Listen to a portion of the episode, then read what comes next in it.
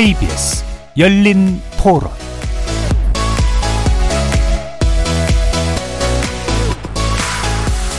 안녕하십니까. KBS 열린 토론 정준희입니다. 핵을 어쨌든 보유를 계속 한다는 걸 이제 공론화 시킨 거기 때문에 앞으로 장기적으로 이제 남북 평화 부분에 대해서 좀 걱정되는 부분이 있고 핵을 포기하고 원조를 받으면 원조 받으면 끝이고 그다음 핵은 없으니까 방법이 없다고 생각해서 무조건 포기 안 하는 거 아닌가요? 뭐 더 좋아질 것도 없고 나빠질 것도 없지 않나요? 네. 우크라이나 사태를 보면 핵 포기가 쉽지 않을 것 같아요. 중국도 반대하지 않으니 굳이 포기할 이유는 없는 것 같아요. 근데 뭐 북한이 뭐 이렇게 도발한 게 한두 번이 아니라서 뭐 법제화하고 말고가 크게 그렇게 유의미한 건가라는 생각이 좀 들어서 핵을 없애야 도와준다라고 우리가 이렇게 얘기해도 핵을 절대 포기할 거라 생각하지 않기 때문에 그냥 그런 거 염두에 두고 잘 지내야 되지 않나. 우리가 아무리 당근을 제시해도 북한이 원하는 건 우리의 당근이 아니거든요. 북한 입장에서는 핵 개발로 해서 얻을 수 있는 게 더 큰데 조금 주는 거 받고 왜 우리가 큰 걸 포기하겠냐 이제 이런 마인드였던 것 같고 중간적인 뭐 이거 밀고 당기기가 아니라 이거 아니면 이거 강하게 밀어붙여야 될 게 아닌가 생각을 해요. 거리에서 만나본 시민들의 목소리 어떻게 들으셨습니까? 추석 연휴 기간 중에 날아온 북한발 소식으로 인해서 한반도의 긴장감이 높아지고 있습니다. 올 들어 크고 작은 도발로 핵실험 가능성을 높여온 북한이 핵무력 정책을 법령을 통해 명시한 건데요. 특히 최근 7차 핵실험의 구체적인 정황이 드러나면서 한반도 정세는 더욱 악화되고 있습니다. 한편 우리 정부는 한반도의 완전한 비핵화를 추진한다는 정책 기조에는 변함이 없다고 밝혔습니다. 하지만 비핵화를 위한 어떤 협상도 거부하겠다고 밝힌 북한을 대상으로 의미 있는 변화를 이끌어내기 위한 대화를 기획하는 것에서 우리 정부가 추진하는 이른바 담대한 구상이 얼마나 효과적일 수 있을지 평가가 필요한 시점이기도 하죠. 북한이 핵무력 법제화를 통해 얻으려는 건 무언지, 우리 정부는 어떻게 대응해야 할지 냉철한 판단이 필요한 상황인데 오늘 네 분의 전문가와 함께 북한의 핵무력 법제화 의미와 파장 짚어보고 우리 정부의 대응 방식에 대해서 고민해보는 시간 갖도록 하겠습니다. KBS 열린 토론은 여러분이 주인공입니다. 문자로 참여하실 분은 9730으로 의견 남겨주십시오. 단문은 50원, 장문은 100원의 정보 이용료가 붙습니다. KBS 모바일 콩 그리고 유튜브를 통해서도 무료로 참여하실 수 있고요. 이제 콩을 통해서 보이는 라디오로도 만나실 수 있습니다. 시민 논객 여러분의 뜨거운 참여 기다리겠습니다. KBS 열린 토론 지금부터 출발합니다. 살아 있습니다. 토론이 살아 있습니다. 살아있는 토론, KBS 열린 토론. 토론은 라디오가 진짜입니다. 진짜 토론. KBS 열린 토론. 오늘 토론 함께 해주실 네 분의 전문가 소개해 드리겠습니다. 먼저 외교 국방 안보 분야 전문가시죠. 백승주 전 국민의힘 의원 나오셨습니다. 예, 반갑습니다. 자, 양무진 북한대학원 대학교 교수 자리해 주셨습니다. 예, 안녕하십니까. 국제법 국제관계 전문가십니다. 이창휘 서울시립대 법학전문대학원 교수 자리해 주셨습니다. 반갑습니다. 조한범 통일연구원 선임연구위원 나와주셨습니다. 예, 안녕하세요. 자, 일단, 음, 핵무력 정책을 법령으로 채택했다. 다시 말하면 핵 공격이 가능한 어떤 법적 근거를 마련했다라는 그런 소식에 대해서 일단 우리가 어떻게 바라봐야 될지 네 분의 간단한 의견 먼저 좀 들어보고 시작해 볼까요? 백승주 의원님부터 말씀 주시죠. 예, 저는 일관되게 북한이 핵 강대국의 길을 대담하게 가고 있다 이렇게 주장을 해왔는데 그것을 예. 확인한 것으로 이렇게 보고 있고 저 개인적으로 놀라지 않았습니다. 음. 문재인 정부의 여러 그뭐 정의용 실장님 이런 분들이 어 김정은이 이, 어 비핵화를 약속했고 지킬 것이라 국회에 나와서 답변하고 공격을 많이 했는데 그것이 얼마나 북한에 속았는 거를 어 절실하게 느낄 수 있는 그런 북한의 조치다 이렇게 볼 수 있습니다. 예. 저는 놀라지 않았지만 선제 공격을 이렇게 맹시적으로 한 나라 이 지구상에 없습니다. 핵 보유 국가들이 예. 그런 부분은 좀 경악스럽다 이렇게 볼 수 있습니다. 예. 이미 예측한 경로였고 어, 근데 더 우려할 만한 요소까지 들어가 있다라고 보셨네요. 자, 양무진 교수님. 어, 이 미국의 대북 적대시 정책이 지속되는 한 선비핵화와 협상은 없다는 것을 지금까지 말로서 했다면은 이제부터는 법으로 말하겠다. 필요한 것을 보다 분명히 한 것이다. 저는 그렇게 분석을 하고요. 해석적 차원에서 보면은 한편으로는 핵무력 정책의 투명성을 보여주는 측면도 있고 또 다른 한편으로 해석하자면은 한반도의 핵 전쟁 가능성을 더욱 키웠다는 점에서 예. 참 우려스럽다는 생각이 듭니다. 예, 양면성이 있긴 있으나 예, 핵무기 가능성, 전쟁 가능성이 높여진 점 우려하게 되고 어, 법적 근거가 무엇인지 좀 투명하게 살펴볼 필요는 있는 측면도 또 어, 강조해 주셨는데 핵심은 아, 북한이 가지고 있는 태도가 미국의 적대 정책을 폐기하지 않는 한 유지하겠다라는 그런 관점이라는 것이죠. 이창희 교수님. 예. 어, 방금 말씀하신 대로 그 미국의 적대 정책을 즉 미국의 제재를 해제해 달라라고 하는 연장선에서 북한이 이번 어, 핵무력 정책을 내세웠다고 생각합니다.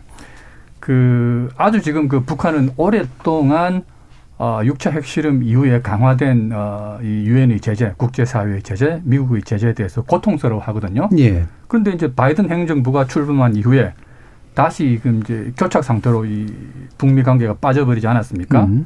그래서 이 북한의 입장에서는 빨리 제재를 해제를 해서 제재가 해제가 되면 뭡니까?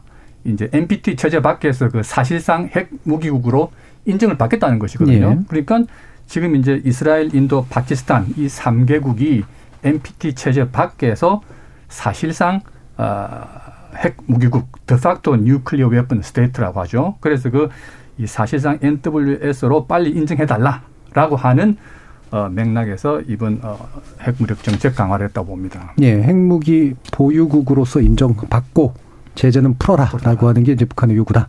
자, 조한번 위원님. 네, 지금 매우 기이한 상황입니다. 예. 왜냐하면 이제 핵 교리, 뉴클리어 닥트린이라는 게 있는데 이거는 이제 핵무기를 생산하고 음.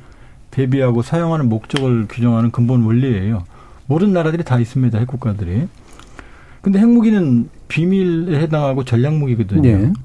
근데 이번에 북한의 법령은 11개 조항으로 구구절절히 그걸 다 드러내놨어요. 음. 언제 어떻게 그런 나라 지구상에 존재하지 않습니다. 음. 그러니까 근데 이게 처음이 아니고 2013년 4월에 이미 첫 번째 법령이 나왔는데 그때 법령의 명칭이 자위적 핵보유국의 지위를 더욱 강화할 때 자위적 핵보유였어요. 네. 그때는 핵무기 사용 조건이 억제, 보복, 방지, 방어 이, 이, 이 수단이었거든요. 이번에 제목은 뭐냐면 조선인민주공화국 핵무력 정책 핵을 어떻게 쓸까에 대한 거거든요. 그러니까 이번에 보면 구구절절히 자기들이 마음먹은 때 누구에게든 언제든 쓸 수 있다라는 그러니까 핵 사용 조건을 무한대로 확장했고 아주 추상적으로 확장해 놨어요. 예. 그러니까 김정은 정권 초기에 억제 정책에서 이제는 공격 무기로 바꿨다는 거고 이게 선제 공격을 의미하는 거거든요. 그렇기 때문에 한반도 핵 문제에 예, 질적 전환이 일어났고 결국 우리에게는 그만큼 위험한 위험성이 더 커졌다. 예. 정말로 핵무기를 머리에 이고 사는 세상이 왔다 이렇게 봐야 될 것 같습니다. 예. 그러니까 위험성 한반도의 이제 그 핵전쟁 위험성이 커진 것에 대해서는 네분 다 공통적으로 일단 지적해 주셨는데 어, 대신 이제 왜 이런 법적 형태로 표현을 했을까 그 의미를 이제 보고 그게 나오게 된 또 원인에 대한 분석은 조금씩 다를 것 같아요. 일단 양무진 교수님이 보시기에 이걸 아까 이제 법에서 이제 투명성을 높인 측면이 있다라는 표현도 좀 쓰시긴 했는데 왜 굳이 이걸 법으로 표현한 걸까요? 그래서 이제 북한이 이런 그 음. 핵무력 정책이랄까 카드를 놓은 배경화 뭐 설명이 가능하겠죠. 예. 한네 가지 정도 요약할 수 있습니다. 어, 첫째는 어, 대미 측면에서 그 우리 이창희 교수님도 말씀했고 우리 백선주 교수 말씀했지만도 압박 제재를 음. 중심으로 한 미국의 대북 적대 정책이 결코 바뀌지 않을 것이라는 김정은 위원장의 판단이 좀 중요하게, 중요하게 작용했다. 네. 볼수 있고 두 번째는 대남 측면에서 윤석열 정부의 그 선제, 대북 선제 타결론과 평양 수복론 또 그리고 김정은 참수 작전론을 결코 좌시하지 않겠다는 네. 뭐 이런 의지도 좀 작용한 것으로 보이고 셋째 대내 측면에서 북한 내부 측면에서 핵을 완성시킨 김정은 위원장의 군사적 지도자상 음. 과또 핵을 가진 북한 주민의 자긍심을 연결시켜서 주민과 수, 이 수령의 일체감 그걸 통한 체제 결속 얻어도 좀 있겠죠. 예. 마지막으로 대외 측면에서는 그 한반도 문제를 둘러싼 한미일 대 북중국 북중러라는 신냉전 구도 상황에서 어, 우방국인 중국과 러시아가 북한 핵 정책을 반대하지 않을 것이라는 음. 자의적인 판단도 중요한 배경 중에 하나가 아니겠느냐. 예. 저는 그렇게 분석을 합니다. 예. 그러니까 미국에 대해서는 확실한 이제 저쪽이 바뀌지 않을 것이다라고 하는 걸 전제로 얘기하는 거고 남에 대해서는 선제 타격론에 대한 반응이고 대내적으로는 지도력 확보의 목적이 있고 대외적으로는 중러가 이제 반대하지 않을 것이다라고 하는 거를 확고히 하는 이런 의미가 있다라고 짚어주셨는데 이철 교수님이 또 어, 이 법쪽 또 전문가시기도 하니까 이걸 법령화하는 의미에 대해서 더 구체적으로 좀 말씀 주시죠. 음, 뭐 여러분들이 지금 이제 다 말씀하셨는데 이 북한 그 핵무기의 그 일차적인 목적은 아무래도 이제 체제 유지가 될 것이고요. 네. 그 체제 유지를 어, 분명히 하기 위해서 이제 격퇴하고 억지, 억제라는 그 개념을 많이 내세우거든요. 그래서 이제 북한을 침공하려는 적을 격퇴를 하고 또는 뭐 적국의 동맹의 계획도 이제 억제하겠다 여러 가지 그 목적을 가지고 있는데 구체적으로는 지금 이제 한국과 일본이 미국과 함께 이제 북한을 공격하게 되면 어쨌든 한국과 일본을 격퇴를 하고 또 미국이 이 한반도 문제에 개입하는 것을 막겠다라고 하는 뜻이 이제 강한 것 같아요. 실제로 그 북한이 이제 지난번에 말한 것을 보면 공화국에 대한 미국의 침공을 억지하고 격퇴해서 어, 선멸적인 보복 타격을 가겠다라고 하는 어떤 그런 이 자국의 안보를 굳히려는 그런 그 입장이라고 봅니다. 근데 이제 지금 이번에 그 핵무기 사용 조건으로 조건으로서 핵무력 정책 법령에서 말한 것을 쭉 보니까 여러 가지 이제 언급은 되어 있습니다만은 결국은 어, 북한에 대한 이 대량 살상 무기의 공격이나 아니면 뭐 북한 그 지도부에 대한 이 공격이나 뭐 이런 것들이 공격이 임박했을 때라고 하거든요. 그러니까 공격이 시작되기 전에 임박했을 때 하겠다라고 하는 것은 국제법상 인정되고 있는 어, 선제적 자유권을 이야기합니다. 예. 그래서 선제적으로 공격하겠다라고 한 어떤 그런 목적을 이번 법령으로서 강조하려게 한 게 아닌가 또 그런 느낌이 듭니다. 예, 국제법적으로 인정된 선제적 자유권을 이제 명문화한다. 예. 그왜 법제화했느냐 이 문제에 대해서는 저는 이런 생각을 가집니다. 북한이 갖고 있는 법제화가 규범 문화소에서 그 서열 예. 우리 서방 사회가 있는 법의 순서가 좀 다릅니다. 음. 북한은 법의 규범에서 보면 교시가 제일 높아요. 예. 그 김정은의 예. 숨소리와 말이 제일 높은 거예요. 음. 그 다음에 당 강령이 높습니다. 그 다음에 법이고요. 예. 그 다음에 정령이라고 부에서 내는 음. 정령이 있고, 그 다음에 적가의 약속이, 아, 국제법이 있고, 적가의 약속이. 적가의 음. 약속은 안 지켜도 돼요. 국제법 안 지켜도 되는 게 그 문화인데, 이, 이번에 법제 우리 서방사회에서 우리나라에서 우리나라에서 보면 법 규범이 헌법이 높고 그다음에 법이 높고 그다음에 예. 대통령령이잖아요. 그 부령인데 이번에 법제한 것은 서방의 법제 문화에 대한 메시지 강합니다. 음. 우리 핵을 가졌다 어쩔래? 음. 그걸 서방 세계에 알리는 거예요. 특히 미국이 알려서 핵 가진 국가끼리 같이 상대하자. 핵 가진 국가끼리 핵 군축 회담을 우리는 할 용의가 있다. 이런 예. 메시지를 보낸 것이 아니냐. 그리고 예. 이 북한의 법이라는 게 어, 우리하고 좀 다르기 때문에 교시에 의해서 당 강령에서 언제든지 조금 유연하게 또 음. 바뀔 수가 있어요. 다른 교시에 의해서 그런 예. 측면에서 이번에 북한이 법제화를 한 것은 뭐 국내 정치적으로 아까 좀 말씀하셨는데 이 핵에 대해서 공통 인식을 끌어내고 음. 어, 주민들에게 자긍심도 주고 이런 것도 있지만은 제일 중요한 것은 법의 규범이 법을 법제화해서 가장 서방사에서 보면 법보다 높은 게 없지 않습니까? 음. 그래서 이 법제화라는 것은 미국에 대한 메시지 핵 군축 회담하고 싶다. 예. 이런 메시지를 법제화 의도에 법제화를 할 때 의도했는 것이 아닌가 저는 예. 그렇게 봅니다. 우리 핵을 가졌다 음. 인정해주고 그렇다면 핵을 가지 어, 어핵 폐기를 논의하려면 핵 군축 회담하자. 그래서 예. 이제 몸값을 굉장히 높인 거죠. 음. 그런 측면이 강하지 않느냐 음. 저는 그렇게 봅니다. 그러니까 북한의 북한 체제적인 관점에서 보면 사실은 법이라는 게 우리가 생각하는 것그 높은 지위는 아닌데 완전히 다르죠. 예. 그뭐 교시하고 노동당 저 공, 강, 강령이 음. 그 비교할 수 없을 정도 높기 때문에 교시에서 언제든지 약간 융통성 있게 예. 조정할 수 있는 부분입니다. 음, 그 대신 이제 서방의 관점에서 보면 이제 굉장히 좀 심각하게 받아들이게 만드는 심각하게, 효과가 있다. 서방이 심각하게 받아들이도록 음. 음. 서방이 갖고 있는 법문화에 보면 이걸 법제를 예. 해야 심각하게 받아줄 거다 이렇게 생각을 했습니다. 예. 예를 들면 이제 일본이 헌법 바꾸는 것 같은 그런 느낌. 그렇죠. 예. 조한범 의원님. 그 북한은 헌법 바꾸는 것도 아주 쉽습니다. 예. 지금 우리 백 교수님 입법 활동하셨지만 예. 법 법을 바꾸는 과정 자체가 없어요. 음. 그냥 문서 내려서 땡 하면 끝납니다. 최고위원회에서. 음. 음. 그러니까 북한에서 법이 가지는 위상은 거의 의미가 없다. 음. 뭐 노동당 강령도 별로 의미가 없어요, 사실은. 음. 김정은 위원장 교시 하나만으로 바로 바뀔 수 있거든요. 예.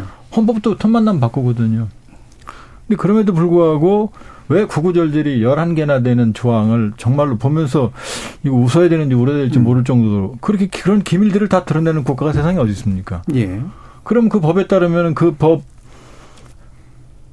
아닌 상황에서는 못 쓰는 거거든요. 음.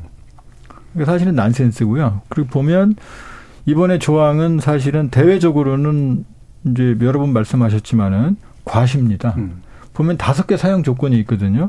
앞에 세 가지는 뭐냐면 북한의 지도부나 핵 무력 지휘기구나 중요한 전략적 자산들이 공격을 받았거나 그 다음에 중요합니다.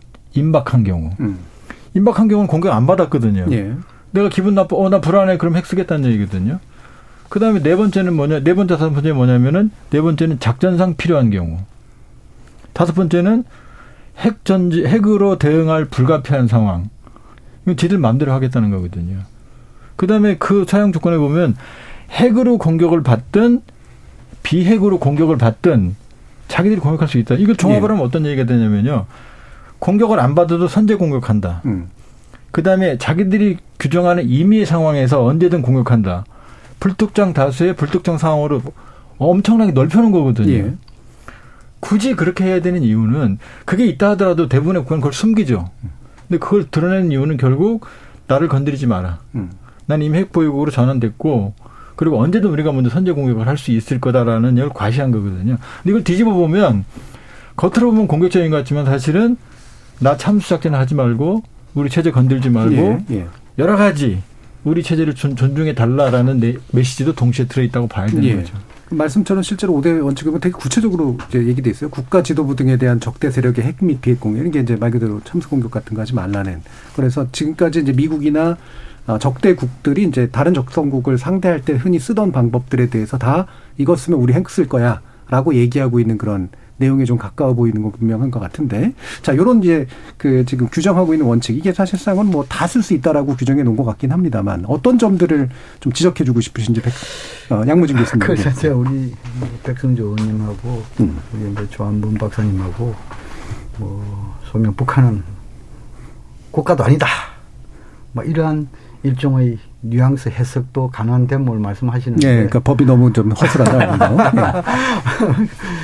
그런데 뭐 김정은 뭐 북한이 다른 국가에 비해서는 예. 어, 상당히 그러한 측면이 있지만 음. 그래도 김정은 시대 들어와서 어 모든 것을 좀 그 법적 제도화하려는 노력도 음. 보이고 이것을 일종의 정상 국가를 지향하는 그런 측면도 있겠죠. 예.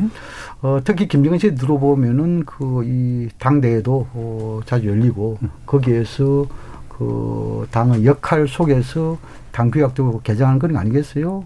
헌법도 역시 마찬가지고요. 북한의 법률도 절차적 제도 절차를 따라간단 말입니다. 음. 이런 부분은 좀 우리가 그 생각해 줘야 되고 특히 여기에 핵 정책 이 법령에 보면은 어 환경 여건 변화에 따라 가지고 전략 정책은 정기적으로 갱신한다가 되어 있어요. 예. 그리고 그다음 책 지금은 조한범 우리 그이 박사님의 이, 이 부분에 대해서 북한이 특이하다. 막 이 부분에 대해서는 제가 동의하지만 북한만 그런 것은 아니다. 음. 물론 법령이 돼 있고 안 됐고는 차이가 있을지 모르겠지만 또 공개하고 안 하고 차이 있겠지 모르겠지만 2022년도 미국의 핵태제 검토 보고서에도 예. 북한 지금 이야기가 똑같이 되어 있습니다. 임박성, 공격성, 심지어 사이버 더 나아가서 상황 무기까지도 이럴 경우에는 핵으로 선제 타격 할 수 있다. 이게 핵폐제 보고서 검토보에 들어 있어요. 예. 그 일종의 매뉴얼, 그러니까 그렇죠. 수준 높은 매뉴얼에 뭐 가까운 그, 그런 것이 이제 법령은 좀 음. 다르겠지만 그 다음 예. 제 90년대 보면은 인도와 파키스탄이 있어가지고 상당히 그뭐 비대칭 전략국가 아닙니까? 예. 그 예를 들어 인도는 핵도 가지면서 재래식 무기도 강화했고 파키스탄은 핵은 가지고 있지만도 재래식 무기가 굉장히 열세잖아요. 음. 이런 상황에서 그 인도가 파키스탄에게 선제 핵 불사용 협약을 맺자 이렇게 이야기했어요. 예. 근데 파키스탄이 노했어요. 왜냐? 재래식 무기가 열세기 때문에. 음. 그 거기도 보면 꼭 그 핵을 선제적으로 사용하는데 다 돼 있어요. 음. 90년대. 북한만 새로운 게 아닙니다. 그래서 우리가 저도 비판하려 하면은 이런 것을 다 비교선상에서 비판해야 되는데 북한만 톡 집어가지고 이래 보니까 북한이 좀 북한은 좀 악마하는 그런 느낌을 주는 측면도 있다. 예, 예. 뭐 제가 너무 지나친 예, 뭐 발언은 모르겠지만 예. 그 지금 말씀하신 내용에 다 검토한 것 같아요. 북한이 음. 2000 1년에 그 9일 테러 나고 난 뒤에 런스펠트 미국 방장관이 중심이 돼서 만든 핵태시의 보고서에 예, 예. 보면은 어 미국과 동맹국가가 핵의 공격으로부터 위험에 처했다고 임박하고 판단할 때는 핵을 선제적으로 사용할 수 있다고 돼 있죠. 예. 근데 그 이전에 어떤 국가도 핵 보유국가가 선제 사용하지 않았어요. 선제 사용에 대한 원칙을 밝힌 적은 없는데 그러나 그때 처음으로 핵태시 보고서에 선제 사용할 수 있다는 걸 했는데 문제는 그 두 번째까지는 상대 국가가 북한에 대해서 대량 살상 무기 핵무기 사용할 경우 임박했을 경우 지휘부 공격이 임박했을 경우라 했는데 세 번째, 네 번째, 다섯째 가면은 이거 정말 상상할 수 없는 이야기예요. 특히 네 번째 가면은 전쟁 주도권을 확보하기 위해서 작전상 필요할 경우 이건 언제든지 사용하겠다는 거예요. 예.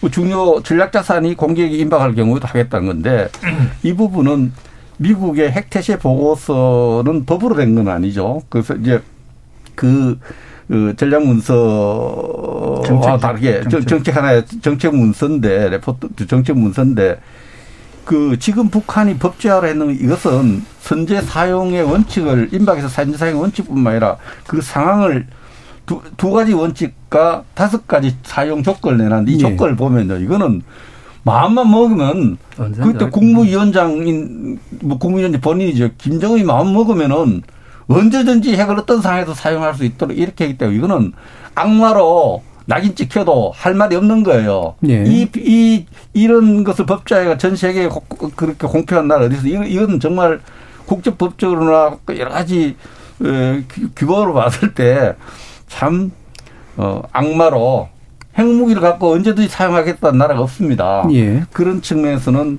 그러한 비판을 북한이 뭐 감내하겠죠. 그런 걸 고려해서 했을지 몰라도 그런 비판을 네. 받아도 여기서 어. 이제 좀 차이가 좀 있는데, 그러니까 이를테면 거의 뭐 대부분의 나라들에서 유사한 실제로 내부 지침을 가지고 있다와 그렇지는 않다. 이게 국제법상 질서하고 안 맞는 그런 부분들을 이렇게 공표한 것도 있다. 양 교수님 오해가 예. 있으신 것 같은데요. NPR은 리포트예요. 예. 보고서예요. 법적 의무가 없어요. 그다음에 모든 국가는 모두도 말씀드렸지만 자체 나름대로의 뉴클리어 닥터린 핵교리가 있어요. 음. 근데 북한은 그걸 구구절절히 법조, 법조문으로 만들었다는 거예요. 네. 그런 나라는 북한이 유일해요. 다른 나라 없습니다. 그 다음에 선제 공격, 예방 전쟁 둘 다 국제법적으로 논란이 많은 거예요 지금. 왜냐하면 지금 그 선제 공격하는 이유를 나는 내가 먼저 공격 받을 것 같은 거 확실하다고 판단하지만 실제로 아닐 수도 있거든요. 근데 그런 선제 공격과 선제 공격이라는 그런 무서운 개념들을 구구절절히 아주 애매모호하고 추상적으로 법에 규정했다는 자체가 특이하다는 거지. 예. 여기서 지금 북한을 악마한다는 얘기가 왜 나옵니까? 아니, 저기 아니, 국제법적으로 네. 국제법적으로 저기 저 이 선제 공격에 대해서는 이미 자위권의 행사 그 대상이 된다로 정리가 되어 있습니다. 즉 그 조건이 임박성이거든요. 임박한 경우에 그 임박성을 누가 판단하냐는 거예요. 그 스스로 하는 거죠. 그러니까 그것도 완전하게 네. 국제법적으로 정리가 된 게 아니라 그것도 상당히 위험한 조항이라는 거예요. 결과적으로는 음. 내가 임박했다고 판단하면 언제든 전쟁할 수 있는 거거든요. 국제사회 자체가 주권을 가진 국가가 자의적으로 판단하는 구조이지 않습니까? 할 수 없어요, 이거는. 네. 그러니까 그게 국제법이 있다 없다의 문제하고 좀 다른, 다른 부분이긴 한데 결과적으로는 사실은 결과적으로 가면 이제 약간은 힘의 논리라든가 이런 것도 좀 작동을 하는 부분도 있는 것 같고요. 실제로. 그래서 예. 제가 그 뭐 이 NPR의 이런 그 이 소위 리포트라든지 그런 걸 모르고 말씀드린 것이 아니고 예. 단지 이제 북한이 법제화했다는 것은 특이점이 있다. 음. 그러나 다른 국가, 방금 말씀드린 파키스탄이라든지 미국 같은 경우에 이것이 그 뭐 NPR 선상을 떠나가지고 전략적 지침에 이것은 다 가능성이 있는 대목도 아닙니까? 우리 모르잖아요. 그런 것을 다 열어놓고 이런 상태에서 북한하고 좀 비교해보자. 그래서 제가 말씀을 드린 겁니다. 북한이 예. 재미있는 것은 이번에 하면서 그 다 NPR하고 다 검토한 것 같아요. 그 사용 원칙 두 개 있죠. 사용 원칙 두 개는 그냥 국제법적인 원칙을 수용한 거예요. 예. 최후 수단으로 예. 사용한다. 그렇죠. 이게 첫 번째 원칙이죠. 음. 두 번째는 핵을 가진 국가와 다른 국가가 연합해서 공격하거나 할 때 그때 예. 사용하지 예. 그렇지 않은 경우 또 핵을 갖지 않은 국가가 할 때는 사용한다 원칙을 이야기해 놨는데 이 원칙하고 다섯 가지 조건이 충돌이 하는 지점이 너무 예. 많은 거예요. 예. 원칙은 국제법적인 일반 원칙을 수용을 해두 가지 원칙을 갖다 놓고 원칙까지 그러면 어, 일반적인 원칙인데 다섯 번 그 항해 중에서 1번, 2번 항은 NPR하고 비슷해요. 핵태시 보고서하고. 3번, 4번, 5번은 이거는 진짜 전쟁의 주도권 장악하기 위해서 사용한다. 언제든지 사용하겠다. 군사작기 되면은. 이 기타 위기 상황에서 사용한다. 예. 전략적 부분. 이런 부분은 정말 위험한 인식이고 핵무기에 대해서 너무나 가벼운 인식이고 핵에 대해서 핵무기를 정말 갖고 있는 인류와 그 여러 가지 어떤 무기의 파괴성에 대해서 어, 국제법적 인식과 완전 예. 충돌되는 부분입니다. 예. 저는 원칙과 두 번째 한까지는 그 약간까지 지금까지 갖고 갖고 있는 거하고 좀 많이 검토했던 것 같아요. 그렇지. 아니, 그 부분에 대해서 저도 뭐백 의원님 말좀 충 공감합니다. 그러나 우리 북한 체제의 특성을 좀 이해해 볼 필요가 있다는 것이죠. 세상에 자유민주주의 국가에서 뭐 최고 지도자 그리고 뭐 핵무력이랑 지휘 체계 여기 대해서 뭐 공격을 받거나 임박상일 경우에는 뭐 어떻게 한다 이런 나라가 어디 있어요. 그런 것은 북한 체제 특성상에서 좀 볼 필요가 있다. 예. 그리고 아까 조한범 위원님 같은 그게 이제 이러이러한 걸 하지 말라고 이제 대내 대외적으로 좀 구체적으로 공표한 측면도 있다라고 좀 얘기를 그러니까 하셨고요. 이제 모든 국가는요. 예. 전, 전쟁을 내가 원하면 전쟁하죠. 예. 전쟁이 임박했다고 판단하면 생사 여탈의 문제니까 선제 공격도 합니다. 예방 전쟁도 합니다. 근데 그걸 법 조항으로 만들어서 공개하는 경우는 없다는 얘기예요. 예, 예. 그리고 거기에 김정은이라고 하는 최고 지도자가 부각돼 있어요. 최고 지도자 자연인에 대한 공격까지도 네. 그런 부분들이 차이가 있다는 걸 말씀을 드리는 알겠습니다. 거죠. 자, 그럼 1부 마치기 전에 또 몇 가지 짚어볼 것들이 있어서 뒤에서 또 2부에서 또 구체적으로 짚을 수도 있으니까요. 일단은 이제 이창규 교수님께 네.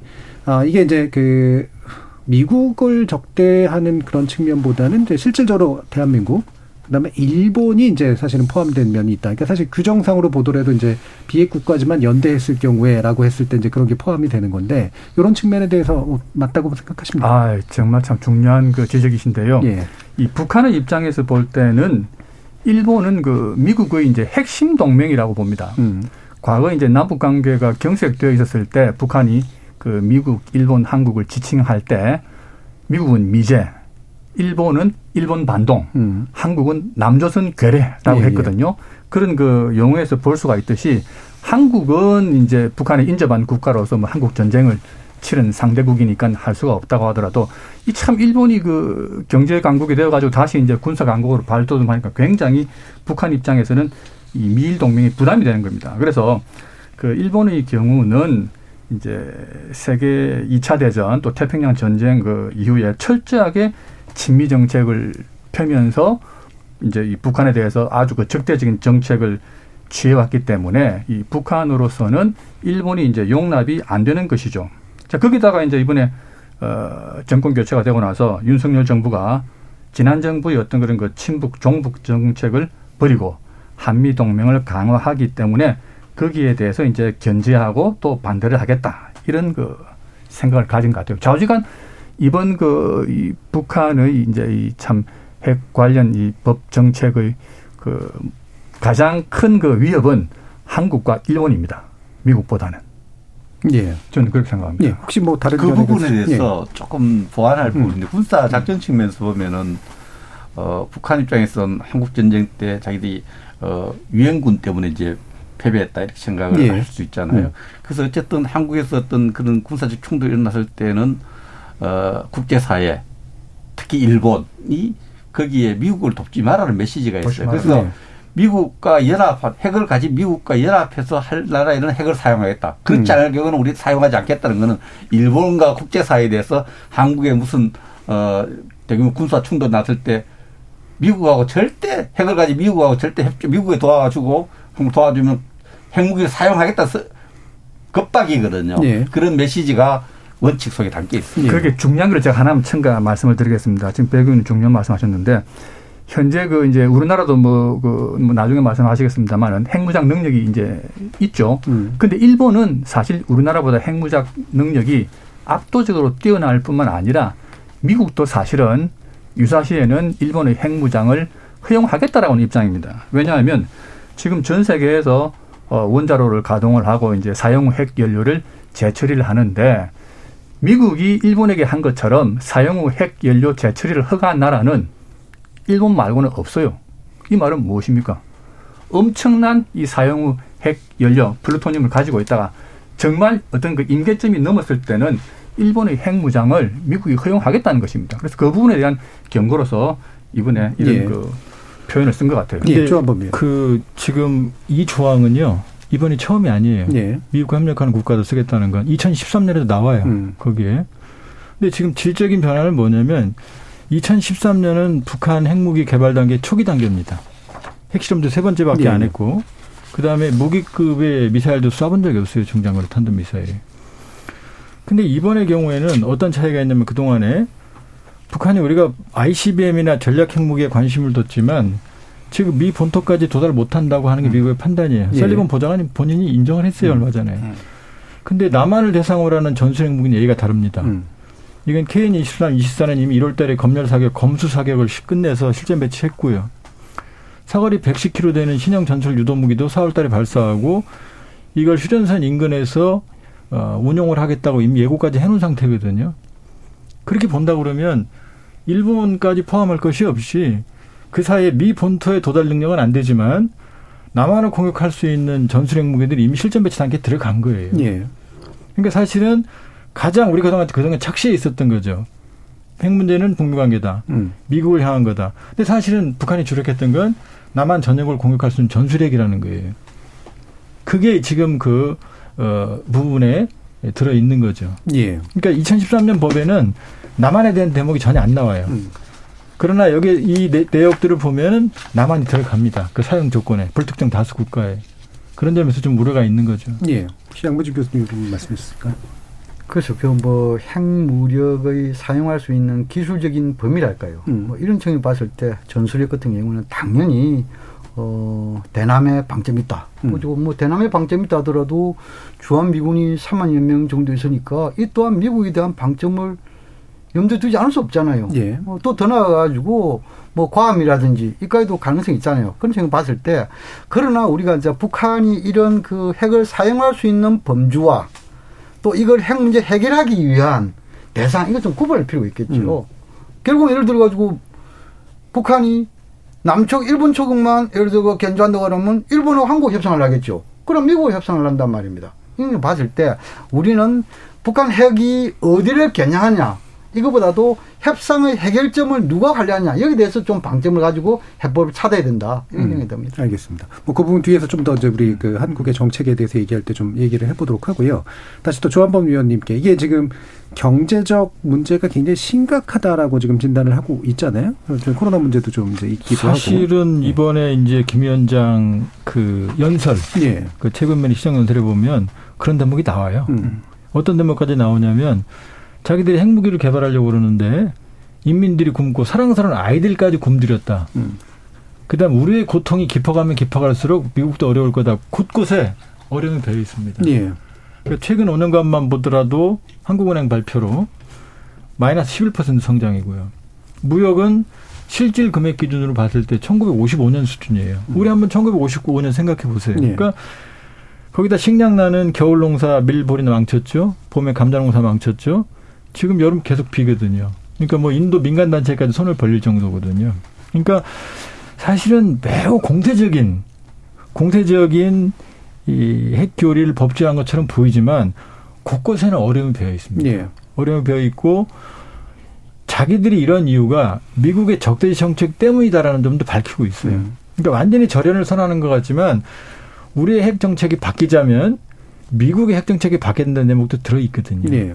그러니까 북한의 특징이 그겁니다. 매우 어려울 때 공세적으로 나오지만 자세히 들여다보면 사실은 그 안에는 핵 비핵화 협상의 문을 완전히 닫은 건 아니에요. 다만 지금 보면 7월 27일 김정은 위원장 전승전 연설, 8월 18일 김여정 부부장 여기서 보면 아주 혹독하게 남한을 공격하거든요. 음. 그러니까 윤 정부 출범 이후에 자기들이 원하는 국면이 열리지 않으니까 우리에 대한 아, 강력한 반발을 이제 표시한 것 같고 바이든 정부 1년 반이지만 사실 좀 심하게 말하면 좀 무능하거든요. 음. 왜냐하면 지금 비핵화 협상에 북한하고 테, 이블에 한번 만져본 적도 없고 그냥 조건 없는 대화만 하자. 북한은 조건을 원하고 있거든요. 그 조건을 내놓으라는 건데 지금까지 계속하는 얘기는 조건 없는 대화만 하자. 그 사이 전술핵은 북한은 개발을 하고 7차 액션 포함해서 예. 다수의 액션까지 준비하고 있고 그렇게 본다 그러면 어, 상당히 거친 표현들이 지금 북한에 나오고 있지만 협상의 가능성은 있다. 예. 그리고 북한도 여러 가지 복합적인 위기를 타개하기 위해서는 그 여지를 완전히 닫아놓은 건 아니에요. 음.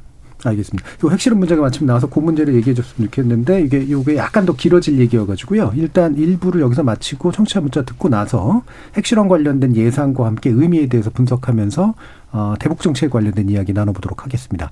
정인진 문자 캐스터 불러보겠습니다. 네, 지금까지 여러분이 보내주신 문자들 소개합니다.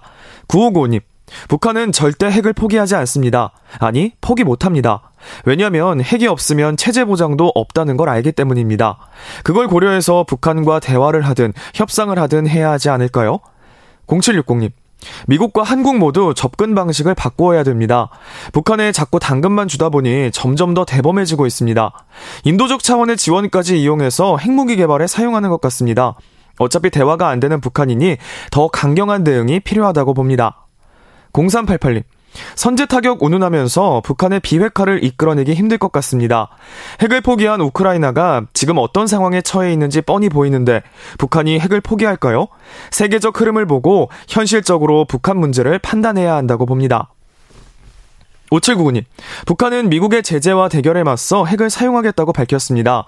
방어 목적이지 우리나라를 향한 공격용이 아닌데 자꾸 우리나라에 대한 위험으로 보는 건 북핵 문제를 접근하는데 도움이 되지 않을 것 같습니다. 북한의 핵 보유는 미국과의 문제입니다. 신압으로 이성권님. 북한이 자국 보호를 위한 판단으로 핵무력을 법조문에 넣은 것 같은데 이를 두고 우리가 콩인에 파친해 하는 것 자체가 무의미한 것 같습니다. 다만 우리가 북한과의 대화를 위해 협상을 위해 어떤 방향으로 정책을 세워야 하는지가 중요할 것 같습니다. 라고 보내주셨네요. 네, KBS 열린 토론. 이 시간은 영상으로도 생중계하고 있습니다. 유튜브에 들어가셔서 KBS 일라디오 또는 KBS 열린 토론을 검색하시면 지금 바로 토론하는 모습 보실 수 있습니다. 방송을 듣고 계신 여러분이 시민 농객입니다. 계속해서 청취자 여러분들의 날카로운 시선과 의견 보내주세요. 지금까지 문자캐스터 정의진이었습니다. 토론이 세상을 바꿀 수는 없습니다. 하지만 토론 없이 바꿀 수 있는 세상은 어디에도 없습니다.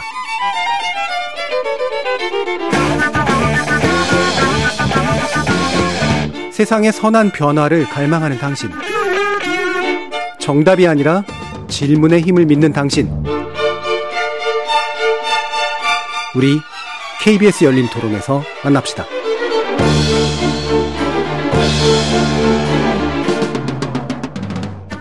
KBS 열린 토론 북한의 핵무력 법제화의 의미와 파장에 대해서 어, 이야기 나눠보고 있는데요. 양무진 북한대학원 대학교 교수, 이창휘 서울시립대 법학전문대학원 교수, 조한범 통일연구원 선임연구위원, 백승주 전 국민의힘 의원 이렇게 네 분의 전문가와 함께 하고 있습니다.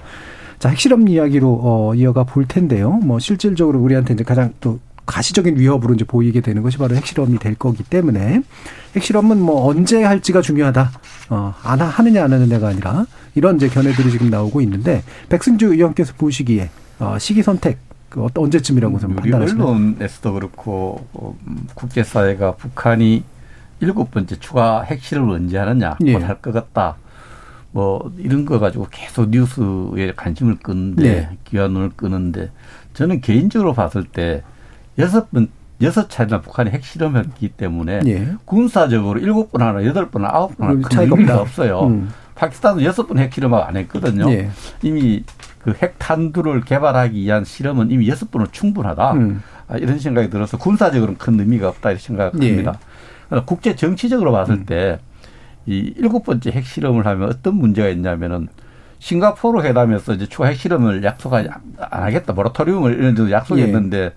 어 북한이 이제 싱가포르하다 여러 가지 이미 깨졌지만 음. 완전히 일곱 번째 핵실험만 그뭐 그 트럼프와 김정은의 어떤 약속했던 부분을 완전히 북한이 와장창 완전히 깨버리는 이런 의미가 있고 예. 추가 핵실험은 어, 또 그 핵실험 자체가 북한에 대한 여러 가지 또 국제사회의 제재 문제, 추가 제재 문제가 또 음. 논의되어야 되는 상황이 있고 음. 어, 그런 측면에서 뭐 국제 정치적으로는 굉장히 큰 음. 의미가 특히 우리가 대북 정책에 지금 어, 담대한 구상 해놨는 이런 부분들도 상당히 국민들로부터 조금 의아하게 생각할 부분이 생기는데 이게 예. 계기가 이제 추가 핵실을 하면 그런 게 부각된다는 측면이죠. 음. 어, 남북 관계 또 국제 정치적으로는 굉장히 추가 핵실의 문제를 주는데 음. 군사적 차원에서는 이미 예. 여섯 예. 차례 핵실이기 때문에 정말 관심 안 가져도 됩니다. 예, 예. 그렇잖아요, 군사적으로. 저는 예. 그렇게 생각을 이것 때문에 더 막 위험해지고 이런 거라기보다는. 뭐 핵이 예. 고도화되고 뭐 이게 다른 종류의 핵 개발을 음. 하고 기술적인 처리 검증해서 또 그런 군사적으로 검토할 부분이 있지만은 북한이 핵을 보유하는데 핵탄두를 가지는 데는 이미 여섯 차례 충분하다고 봅니다. 예, 예. 조한법 의원. 지금 전 세계적으로 핵실험을 한 2,100번 좀 안, 안, 안 하게 음. 했거든요. 예. 그 중에 1,000번을 미국이 했습니다. 음. 그 핵무기를 가지고 있는 이상 핵실험은 끊임없이 해야 돼요. 근데 이제 우리가 알고 있는 그런 핵실험이 아니라 임계 이전, 예, 국제법적으로 허용된 핵실험을 예. 하거든요. 예. 근데 우리 백 교수님 말씀대로 북한이 여섯 번 핵실험했거든요. 2006년, 2009년, 2013년, 2016년, 음. 2017년, 16년에 두 번 했습니다. 음. 그럼 10년 동안 여섯 번의 다종다양한 제 1차 핵폭발, 2차 위력 개선, 3차 지금 뭐 전순에 얘기 3차 이미 소형화 경영화 했어요. 3차에. 예. 4차 수소폭탄, 5차 핵탄두, 6차 ICBM 탄두거든요. 인도, 파키스탄은 2018년에 여섯 번 했거든요. 인도도 여섯 번 했어요. 파키스탄 하루에 다섯 번 했습니다. 음. 그러니까 지금 이 정도면 다종다양한 모든 시험을 다 끝낸 거예요. 그러니까 이건 뭐냐면은 지금 북한한테 하고 있는 핵실험은 주행시험 같은 거거든요. 네. 차를 조립했으면 이게 잘 가나 안 가나 보는 게 핵실험인데 그럼 주행시험 끝났으면 차를 만들어 팔아야 되거든요. 음. 그러니까 지금 핵무기 양을 늘리는 거지 추가적인 핵실험에서 새로운 모델로 갈 때가 아직은 아니에요. 음.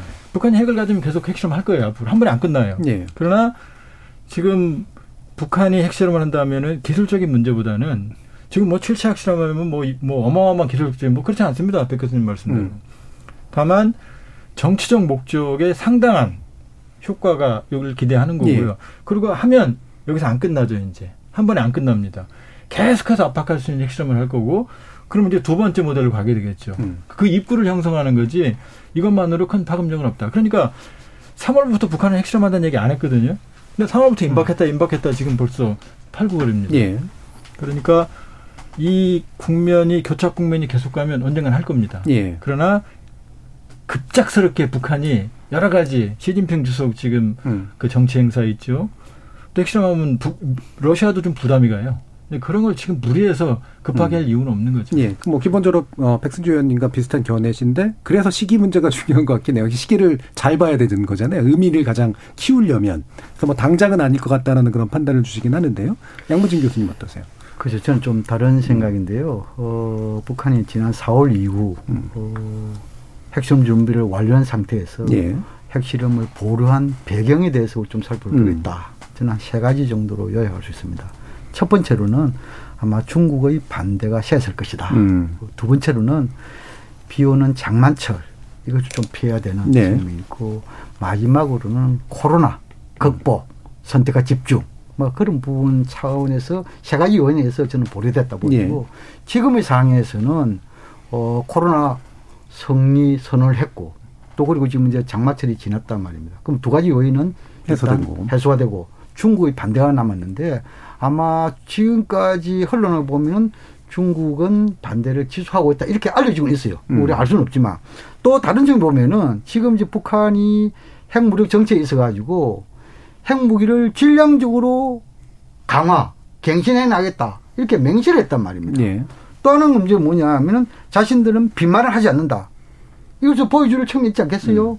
이런 것을 다 감안했을 때 저는 7차 핵실험이 기술적인 실험이다.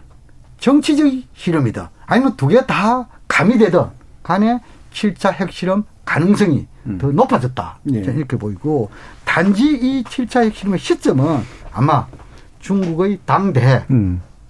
시작되는 10월 16일 이후 예. 또 그리고 미국의 중간 선거가 실시되는 11월 8일 음. 이전 음. 이 가능성이 좀 높지 않을까 예. 이렇게 전망합니다. 예, 그럼 10말 11초 정도를 예, 시기적으로 짚어주시고 제가 두 가지로 간단하게 정리해 드리겠습니다. 긴 말 안 하겠습니다. 예.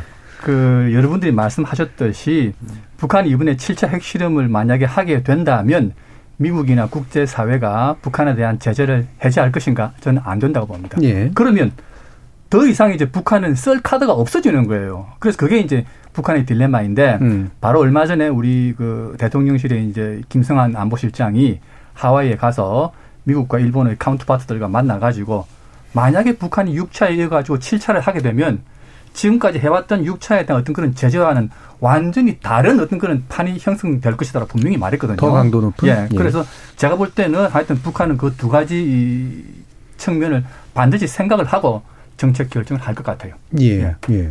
그러면 이제 그 사실 북한의 입장에서는 이게 또 되게 중요한 카드인데 그렇죠. 잘못 써버리는 일들이 있을 수 없어요, 있다. 카드가. 제가 볼 때는. 음, 그런 판단도 하시는 거고요. 자 그러면 지금 이제 어, 우리 이제 우리 한국의 이제 어떤 정책 관련 측면으로 좀 넘어가서 좀 나머지 이야기들을 진행해 보면 어떨까 싶은데요. 백승주 의원님께 먼저 좀 여쭙겠습니다. 이제 그 담대한 구상이라고 하는 게 지금 작동할 수 있는 것이냐. 그러니까 바로 면전에다가 사실 이제 그거를 못 하지 말라고 얘기하는 것처럼 보이는 그런 상황이라 이 부분에 대한 판단을 좀 여쭤볼까요?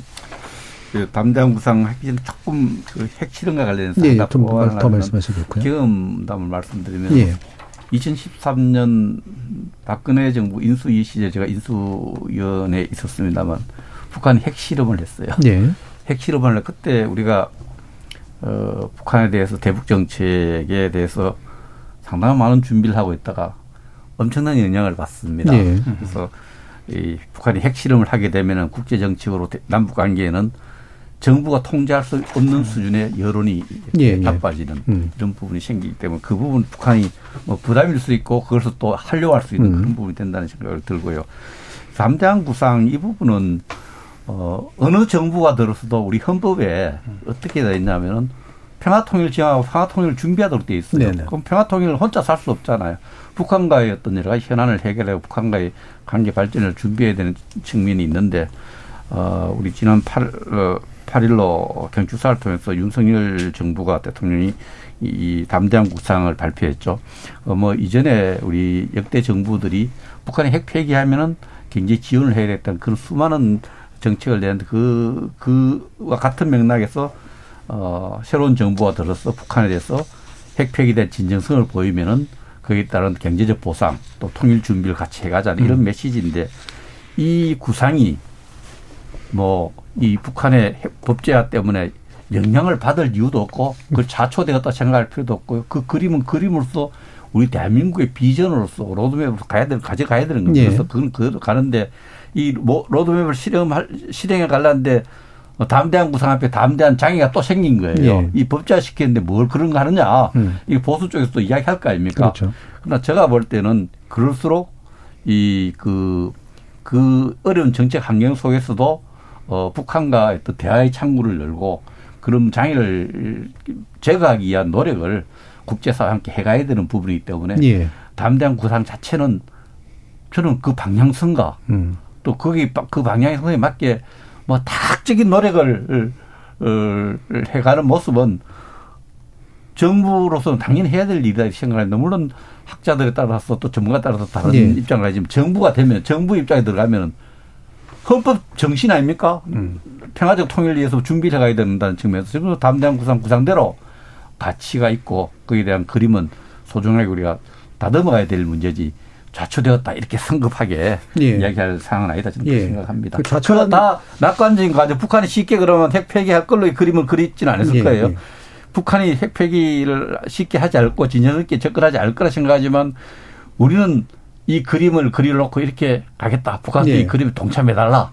이런 이런 걸 끊임없이 시시버스 신화처럼 계속 해가야 되는 거죠. 예. 그런 측면에서 전 담대한 구상에 대해서 우리가 지금 어 그림 자체가 아뭐 잘못되었다 또 자초되었다 이런 어 조급한 평가와 판단은 어 할 필요가 없다. 예, 이렇게 예. 생각을 합니다. 그 좌초됐다고 얘기를 하시는 분들도 이제 그 견해 차이가 다른 쪽에서 오는 것도 있는 것 같아요. 말씀처럼 더 강경한 견해를 가지고 계신 분들이 이거로는 안 된다, 더 세게 나가야 된다 이렇게 보시는 분들도 있을 테고. 저는 이럴수록 예. 어, 어떤 대화의 기회를 찾고 대화의 음. 채널을 만들고 이런 노력을 어, 해 가야 됩니다. 예. 정부 해야 될 일이고요. 예. 뭐, 그 부분에 대해서 음. 우리가 충분히 정부 입장을 이해를 하고 예. 또 도와드려야 됩니다. 예. 요뭐 아젠다는 같은 공통의 아젠다니까 같이 또 한번 말씀 나눠 보시죠. 조한범 위원님. 아니 담대한 구성 배가 출항도 안 했는데 자초합니까? 예. 이제 배는 살아 있습니다. 그리고 또 하나는 북한은 저렇게 험악해도 필요하면 나옵니다. 예. 명분과 신뢰가 있으면.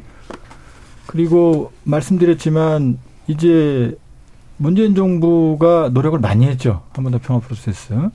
그런데 이 북미 비핵화 협상으로 공을 넘긴 경향이 있어요. 네. 그러니까 주선을 하고 빠진 거죠. 그런데 지금 상황을 보면 가장 북핵 문제의 직접적인 위협의 당사자도 우리고 또 이 문제를 풀어야 될 시급성이 있는 것도 우리예요. 근데 저는 가능성은 남아있다고 봅니다. 왜냐하면 저 김정은 위원장이 2017년 11월 29일 날 화성 15형 쏘고 바로 국가행무의 완성을 선언했어요. 2018년 2월 달에 평창에 왔어요. 그 다음에 4월 달에 전원을 열어서 국가핵무력 핵정책의 완성을 선언합니다. 그리고 경제발전 총력 집중 노선, 경제 노선을 선택을 하거든요. 음. 그리고 남북미 연쇄 정상회담에 나왔는데 이게 하노이에서 깨진 거거든요. 그러니까 저는 김 위원장이 비핵화 할지 안 할지 진정성은 모르겠어요. 음. 그러나 분명히 핵을 가지고 협상하려고 했고 경제적인 대가로 바꾸려는 의도는 있었다고 봅니다. 예. 근데 이게 깨지니까 그때부터 이제 전술핵 기준으로 발사치들을 계속 발사해 오고 개발을 하거든요. 근데 지금 뭐 신냉전 뭐 그러지만 저는 뭐 식냉전 택도 없다고 봅니다. 왜냐하면 냉전 체제는 블럭이 있었어요. 공산주의 블럭 경제, 자본주의 블럭 경제. 그러니까 안 만나도 서로 살 수 있었어요. 근데 지금 러시아 가스 어다고 합니까? 유럽에 팔아야 되거든요. 예. 중국 물건 러시아 팔아야 안 되거든요. 그러니까 전체적인 global value chain에 묶여 있기 때문에 북중러 연대 갖고는 북한의 미래가 없어요. 그건 김정은 예. 잘 알 거예요. 음. 그러니까 김 위원장 머릿속에는 아직도 북미 비핵화 협상의 타결, 그다음에 남북 관계에서 북한의 미래는 그림이 있을 거예요. 음. 그러니까 이게 파국적인 결과를 보이지만 사실은 윤 정부 출범했는데 가만히 보니까 흐름이 자기들이 원하는 국면으로 안 가거든요. 강경한 대북 정책으로 판단한 거거든요. 1년 반 기다렸지만 바이든 정부 조건을 안 내놓고 있거든요. 예. 그렇기 때문에 저는 돌파구가 가능하다. 이미 한 번 2018년, 19년 해봤기 때문에 따라서 파격적인 대안.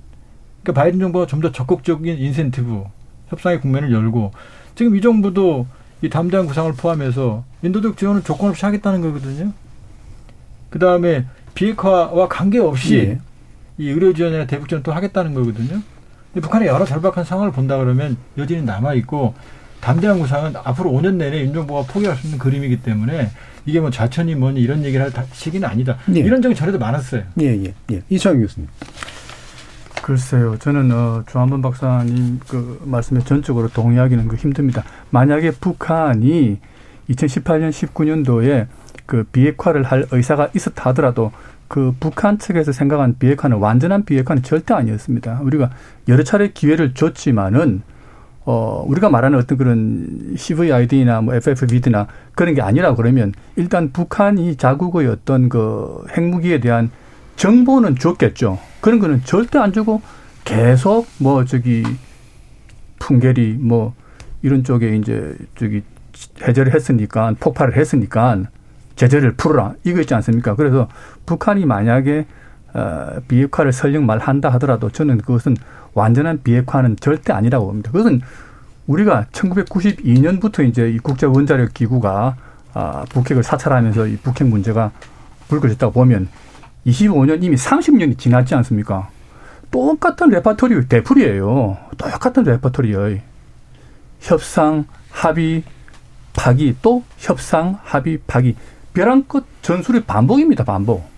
이제는 미국은 더 이상 그런 그 똑같은 old movie의 이 방향에 넘어가지 않겠다는 겁니다. 예, 예. 자, 장문진 교수님. 그래서 이제 이 한미는 북한의 비핵화를 믿지 못하겠다. 북한은 한국과 미국이 정권이 바뀔 때마다 대북 정책이 다르고 북핵 정책이 다르더라. 예. 무엇을 믿고 정책해야 될지 어리둥절하다. 예. 서로가 불신을 가지고 있는 거예요. 음. 그렇다면 북미 간의 남북 간 합의, 특히 북미 간 합의에서 북한이 다 어겼다 하면 미국이 어긴 것은 없습니까? 더 많을 수도 있습니다. 그 다음 째. 담대한 구상과 관련해 가지고 저 개인적으로는 담대한 구상이 MB 정부의 비핵개방 3천보다는 진전됐다. 저는 그렇게 평가합니다. 예. 그럼도 불구하고 우리의 상대인 북한 김여정이는 8.18 담화에서 담대한 구상에 대해서 허황된 망상이라고 했어요. 또 지금 이제 김정은 위원장은 시정연설에서 핵무력 정책을 법제화까지 한 거 아니겠어요? 이런 측면을 봤을 때 우리가 큰 틀에서 뭐 담대한 구상에서 정치 군사적인 문제와 인도적인 문제를 분리한다 이런 다 떠나가지고 우리가 핵 비핵 평화라는 관점을 봤을 때이 예. 담대한 구상이라는 것은 북한의 비핵화를 전제로 만든 구상이기 때문에 음. 저는 지금의 상황에서는 플랜 B를 좀 만들 필요가 있지 않겠냐 예. 그런 생각하고 통상적으로 플랜 B 가면 아주 강경한 이런 이야기하는데 음. 그것은 어, 혹자들의 생각이고 저는 꼭 플랜 B니 B가 강한 이런 것은 생각이 아니라고 생각합니다. 예. 오히려 플랜 B 이런 부분에 대해서는 좀 뭐랄까 우리 정부가 좀 뭐랄까 북한이 주장하는 그 핵 군축 협상이랄까요 인정을 하지 않더라도 그러한 상황에 대비하는 차원에서 핵 군축과 관련된 기존 사례 에 대해서 좀 연구가 필요한 시점 아니겠냐. 예. 저는 이래 보이고 하나 더 추가하자면은 좀 늦은 감이 있습니다만도 윤석열 정부가 선제 타격이니 주적이니 이런 이야기 하지 말고 상호 존중의 차원에서 그리고 4.27 판문점 선언과 6.12 싱가포르 성명의 토대야 비화 평화를 위한 소위 말 정신 개성 여기에서 출발하자 이러한 대북 메시지가 좀 더 필요한 시점 아니겠냐. 예, 그 부분에 대해서 제가 아, 한 말씀 드릴 때 이 핵을 개발해서 핵 강대국을 가는 게 100일 만에 110일 만에 되는 게 아니에요. 윤석열 정부가 출발하고 나서 100일 지났는데 지금 100일 지나서 북한에 대해서 잘못된 메시지를 보내서 북한이 핵 법제한 거 아니에요. 우리 속이면서 계속 해온 거죠. 저는 기본적으로 구상 측면에서는 비핵 개방 3천이든 한반도 신뢰 음. 프로세스든 평화 프로세스든 담대한 구상이든 헌법 정신이 맞는 그런 구상들인데 그러나 우리 대한민국을 위해서는 이 구상을 실천하는 과정에서 정부 조직 간의 역할 분담이 좀 있어야 되는 거예요. 그래서 그 점에서 저는 저 평화 프로세스를 혹독하게 비판하는 거예요. 대화를 하기 위한 노력은 제가 평가해요. 그러나 그 대화가 실패했을 경우에 그 북한을 신뢰하지 않은 가운데 군사적 대비를 했는데 군사적으로 우리 완전히 해체하는 그런 그런 모습에 대해서 제가 분노했던 거예요. 네. 그 비판을 했는데 담대한 구상을 통해서 우리 권영식 통일부 장관 어제 나와서 남북 간에 그 지금 이산가족 특히 그 어, 상봉을 논의하자 인도적인 문제는 저는 통일부가 당연히 해야 되는 거예요. 음. 그러니까 하면서 국방부는 오늘 신범철 차관과 외교부 차관이 미국 가서 고위급 회담해 가지고 야 북한이 법제화까지 했으니까 대한민국 안전을 위해서는 해구산 좀 강화해야 되겠다. 억지로 강화해야 되겠다. 이쪽 구체적으로 좀 하자. 그래야 대한민국 국민의 신뢰 국제사회를 좀 안심시켜야 돼. 이런 노력들이 병행돼 가야 되는 거예요. 예. 대화를 하는 노력은 통일부와 외교부가 하고 우리 국방부는 북한이 핵을 사용할 것에 대비한 노력을 해야 되는데 그 노력이 지난 5년간 안 했다는 거예요. 속, 속았는 거죠, 결과적으로. 그런 부분에서 지금 북한이 핵의 법제화를 했는데 윤석열 정부의 잘못된 메시지 때문에 그렇다. 선거운동 동안에 나왔던 메시지 때문에 그렇다. 그건 정말 경강부회입니다. 핵을 무장하는데 20년, 30년 걸려요. 예. 그런 부분에서 어, 윤석열 정부의 어, 북한에 대한 메시지가 좀 바람직하지 않아서 북한이 이런 법제화 나왔다라 이런 논리로까지 들리면은 그는 교수님 우리 총장님 그건 잘못된 예, 인식을 예, 그렇죠. 제가 제가 잠깐 그 하고 우리 감상을 봅시다. 그 대선 기간에 세 가지 윤석열 후자 표현이 있어요. 멜공, 선제 타격, 북한은 주적. 이것을 연결하면 어찌 되겠습니까? 주적인 북한을 선제 타격해서 멸망시키겠다. 설명이 가능한, 해석이 가능한 대목이잖아요. 두 번째, 8.15 경축사에서 담대한 구상을 내놨단 말입니다. 담대한 구상의 협정은 뭡니까? 대화를 통한 문제 해결 아니겠습니까? 예. 그런데 이러한 것을 발표하자마자 한미합동 군사훈련에서는 어떻게 했습니까? 엄청나게 과거에 뭐 이런 것을 전혀 안 했다부터 시작하여 모든 것을 선택 집중을 했잖아요. 그렇다 하면은 상대방이 북한 입장에서 한번 보십시오. 여기 대해서 설득 가능하겠습니까? 예. 그래서 대화를 하고 이런 구상할 때는 뭔가 앞뒤가 맞는 환경 여건 여기 대해서 언행을 이야기하고 해야 되는 거예요. 짧게 지금 팩트 부분이 틀린 부분이 많아요. 선거 유시 기간 저도 안보정책 본부장으로서 음. 그 도와주는 부분이 있는데 이렇게 하는데 선제 타격 부분요 거두절미해서 그래요. 북한이 갖고 있는 미사일에다가 핵무기를 실어서 공격하려고 한다면 그 무기체를 요격하고 파괴할 수밖에 없다. 선제 공격의 그런 부분이었는데 앞뒤를 빼고 선제 타격만 해놓으니까 북한은 가만히 있는데 그게 아니 전쟁 도발 행위처럼 그렇게 아니 전문가들이 그렇게 이야기해서 그 이야기한 거 지금 제 이야기는 그래서 담대한 구상 속에 어, 저는 헌법 정신이 맞다고 생각합니다. 헌법 정신에 담대하고 통일 준비하는 그 구상 속에서 북한 메시지를 읽어야지 자꾸 거두절미하고 대선 유세 기간에 나왔던 이런 말을 잘라가지고 잘못된 메시지를 줬다. 저는 동의하기 네, 싫습니다. 자, 백승주 의원님과 양문주의 교수님이 네. 얘기하시다 끝날 것 같아가지고요. 예. 예. 죄송하게도 되게 다른 두 분께서도 예. 또 예. 말씀을 하셔야 되니까. 사실은 우리가 이렇게 논쟁을 하는 시간에 북핵 위협은 고도화되고 있습니다. 지난 몇 년간도. 우리가 냉정하게 북한의 입장에서 우리가 선악 윤리를 떠나서요. 우리가 아프리카에 가난한 굶주리는 2,600만 나라 많거든요. 네. 이름 나라 기억도 못 합니다. 근데 북한은 전 세계가 다 알거든요. 핵을 가졌기 때문입니다. 그러니까 북한이 박연히 음. 협상을 할 수 있는 유일한 수단은 핵이거든요. 네. 그러면 북한의 입장에서 본다면은 이걸 내놓을 때 정말로 이상적인 조건에 내놓을 거고 처음부터 다 내놓지는 않을 거예요. 그러면 저는 2019년 2월 하노이에서 북한이 영변의 핵셀이 전부는 아니에요. 그러나 북한의 핵셀의 핵심인 건 맞습니다. 이 용구 폐기를 제한했고 대북제재 해제를 제한했거든요. 그럼 영변을 부시면 이건 불가역적입니다. 복구 못해요. 그런데 대북제재 해제는 풀어줘도 언제든지 미국 단독으로도 할 수 있거든요. 저는 그 부분이 상당히 아쉽고요. 또 하나는 북한의 핵 유감스럽지만 지금 고리 원자력 발전소 1호기 우리가 폐기하고 원자력 발전소 딸랑 하나거든요. 잡은 시간이 15년이에요. 폐기 금액도 거의 1조 원에 가깝습니다. 그럼 북한에서 방대한 시설을 폐기하는데 망치 몇 번으로 1년에 절대 안 되거든요. 근데 그게 트럼프 정부 때 일괄타결식으로 top-down 식으로 한두 번 하려고 이게 안 된 거거든요. 그러니까 지금은 입구를 형성해야 됩니다. 상황 악화를 막고 이 비핵화로 가는 장기적인 노들 입구로 그게 북한이 원하는 핵 군축이든 아니든 상황 악화를 막 입구를 형성을 해야 되는 예. 거고 그 과제가 지금 바이든 정부 지켜봤는데 별로 지금 효과적이지 않거든요.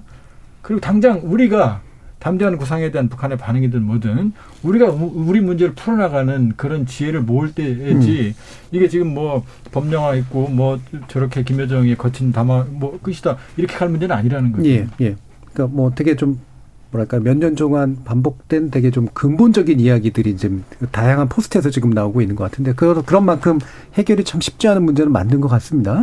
일단 이창희 교수님도 이 부분 말씀을 주시고 이제 마무리하는 순서로 들어가겠습니다. 그 뭐 저기 지금 어 백차관님이랑 아, 양 교수님 두 분이 어떤 그 핵이 없는 우리나라 입장에서 핵을 가진 북한에 대해서 대응하기 위해서는 선제 공격을 할 수밖에 없었다라고 지난 어, 대선 기간 중에 했던 문제를 가지고 이제 서로 의견이 예. 안 맞았던 것 같아요. 근데 저는 그 어쨌든 핵이 없이 우리가 지난 25년, 30년을 미국에 끌려다니면서 여러 가지 우리 나름대로 뭐 대책을 내봤지만은 제대로 된 대책이 아니지 않습니까? 지금 이제 우리 국방부가 우리 정부가 내세우고 있는 게 간단합니다.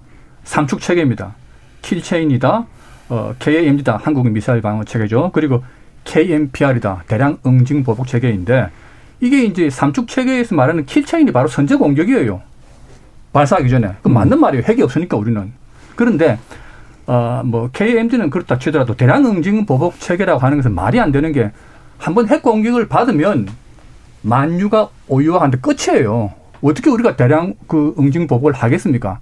그렇기 때문에 이런 그 삼축 체계를 이제 이야기하면서 그 과정에서 어, 윤석열 후보가 아, 지금 윤석열 대통령이 그렇게 이제 선제 공격을 이야기한 것이기 때문에 그건 결코 저는 그 무리가 아니라고 봅니다. 예, 예. 우리 어떤 그런 그이 국제법상 인정된 자위권 차원에서 그렇게 얘기한 거예요. 그래서 예. 그걸 전제를 하고 이야기를 해야지. 자꾸 지금 저기 양 교수님이나 조 의원님 계속 그 말씀은 우리가 바로 지난 30년 동안 했던 이야기 또 되풀이예요. 어, 그 부분 이제 잠깐 볼게요. 내가 그, 우리 예, 또 돌아갔습니다. 백성주 예. 의원님이나 이창인 교수님이 그 뜻을 모르는 것이 아닙니다. 다 알고 있죠. 그러나 이걸 예, 끄잡는 것은 적어도 군이라든지 안보라든지 이런 부분에서 충분히 그런 이야기를 할 수 있습니다. 정치 지도자잖아요. 정치 지도자가 직접 국민을 상대로 선제 타격이니 주적이니 멸공이 이것이 좀 부적절하다는 것을 제가 지적하는 겁니다. 예, 알겠습니다. 자, 이 부분은 예, 표현에 관련된 부분에서 좀 확실히 좀 다른 영역들은 좀 있는 것 같고요. 어, 시간이 좀 애매하게 좀 남았습니다만 한 3, 40초 정도로 해서 사실 미국을 어떻게 대해야 될 것인가 사실 이 부분도 우리 한국에 있어서 굉장히 중요한 부분이라 이 대외 관계에서 아, 그러니까 북한을 문제를 푸는 데 있어서 우리가 고려해야 될 이제 대외적인 어, 관계적 변수, 미국이라든가 북한이라든가 아, 중국이라든가 러시아에 관련된 문제 이 부분에서 좀 혹시라도 초점을 맞추실 부분이 있으시면 한 3, 40초 정도로 간단히 부탁드리죠. 먼저 조 의원님 말씀 주시죠. 예, 어, 우리 문제입니다. 핵 문제는 한미 동맹 중요하지만 미국도 변수로 봐야 됩니다. 네. 우리가 위험에 처했을 때 에, 얼마나 우리를 확신 있게 해줄 수 있지. 그러나 다행인 건 중국과 러시아도 북한 핵무장은 바람직하지 않거든요. 그리고 말씀드렸지만 자 그러면 지금 이 상황에서 과거의 대화의 방식이 안 통한다고 그래서 그럼 무한정 티포테스로 이 긴장을 올리면 결국 북한은 계속해서 핵무장을 할 거예요. 예. 포기하지 않을 겁니다. 그렇기 때문에 어렵죠. 어렵고 여러 가지로 대화라는 게 짜증나지만 제가 이 시간에도 전에 엄마 딜레마 얘기를 한 적이 있는데요. 아이는 무한정 엄마를 괴롭히거든요. 엄마는 애를 매질할 수도 없고 그렇다고 들어줄 수도 없거든요. 그렇지만 이 상황을 안정적으로 관리하는 그런 아주 고통스러운 길은 엄마한테 예. 있거든요. 아이는 끝없이 자기 목적을 위해서 괴롭힐 거거든요. 그 상황에서 지금 엄마의 현명함이 필요한 상황이다 음. 이렇게 볼 수 있습니다. 네, 백성주. 그, 저 미국과 중국이 이제 갈등이 심화되는 가운데 한국의 외교적 입장이 참 그 중간에서 조금 음, 힘듭니다. 그래서 사람들 뭐 힘들 거 뭐 있노 미국하고 잘 협조하면 되지 이렇게 이야기해서 사실은 좀 그렇지 않은 부분이 있어요. 음. 그래서 저 안보 분야에서 윤석열 정부가 들어서 상당히 미국과의 찰떡 공조 협조 관계를 이렇게 만들어내고 있죠. 그러나 또 미국과도 경제 분야에서는 음. 또 한국과 또 음. 마찰 그렇죠. 요인이 좀 있습니다. 그래서 제가 생각할 때는 특히 헌법 정신에 따라서 통일을 준비해 가- 과정에서 한반도 문제를 해결할 과정에서 중국과의 의사소통, 중국과의 여러 가지 신뢰 예. 회복이 굉장히 중요해요. 조속히 시진핑 주석하고 우리 대통령이 정상회담을 해서 한국과 중국 지도자 간의 신뢰를 좀 확보하는 공간 기회를 음. 만들어야 돼요. 이런데 좀 외교력을 좀, 예. 어, 좀 집중했으면 좋겠다. 이 한중 간의 지도자 간의 신뢰가 굉장히 중요하다. 예. 그런 부분. 음. 그렇게 해야 북한 핵 문제라든지 또 통일 준비하는 과정에서 또 예. 때문에 그건 미국과 우리 입장이 다를 수 있지만은 예. 어, 한중 간의 지도자 간의 신뢰, 한중 국가 간의 신뢰, 국민 간의 어떤 네. 어, 네. 신뢰를 만드는데 좀 외교 알겠습니다. 정보를 해야 된다고 생각을 예, 합니다. 끝날 줄 알았는데 딱 안 끝나서 제가 2, 30초 뿐이 못 쓰드리겠습니다. 이 양문진 교수님. 어, 미국은 북핵에 대한 관심이 없고 한미 확장 억제 강화에만 관심이 있는 것으로 보여집니다. 예. 어, 물론 북핵 고도화를 위한 어, 한미 간 안보 강화 중요하지만 뭐랄까 한국과 미국은 좀 더 전향적이고 창의적인 접근이 필요하다. 예. 특히 우리 정부에게 좀 당부하고 싶은 것은 당국자들 언행에 신중하고 예. 감정적 대응 자제하고 대화 모식에 집중해야 되고 예. 나아가서 사자회담 남북 미중이 참여한 사자회담 제안 예. 이것도 현실적인 접근 하나 아니겠느냐 예. 이것을 좀 더 강조하고 싶습니다. 자, 이창희 교수님 10초만 말씀. 저는 그 북핵 문제 해결은 딱 두 개라고 봅니다. 강력한 한미 동맹 아니면 핵뿐이에요. 그런데 핵, 핵은 뭡니까? 우리가 핵 개발이 안 되기 때문에 어, 이 전술핵을 재배치한다든지 핵을 알겠습니다. 공유하다든지 그것뿐이라고 봅니다. 네. 자, 오늘 열린 토론 이렇게 서둘러 마무리해야 되겠습니다. 오늘 함께 해 주신 이창희 교수님, 조한부 위원님, 백승주 위원님, 양문진 교수님 네 분 모두 수고하셨습니다. 감사합니다. 저는 지금까지 KBS 열린 토론 정준이었습니다.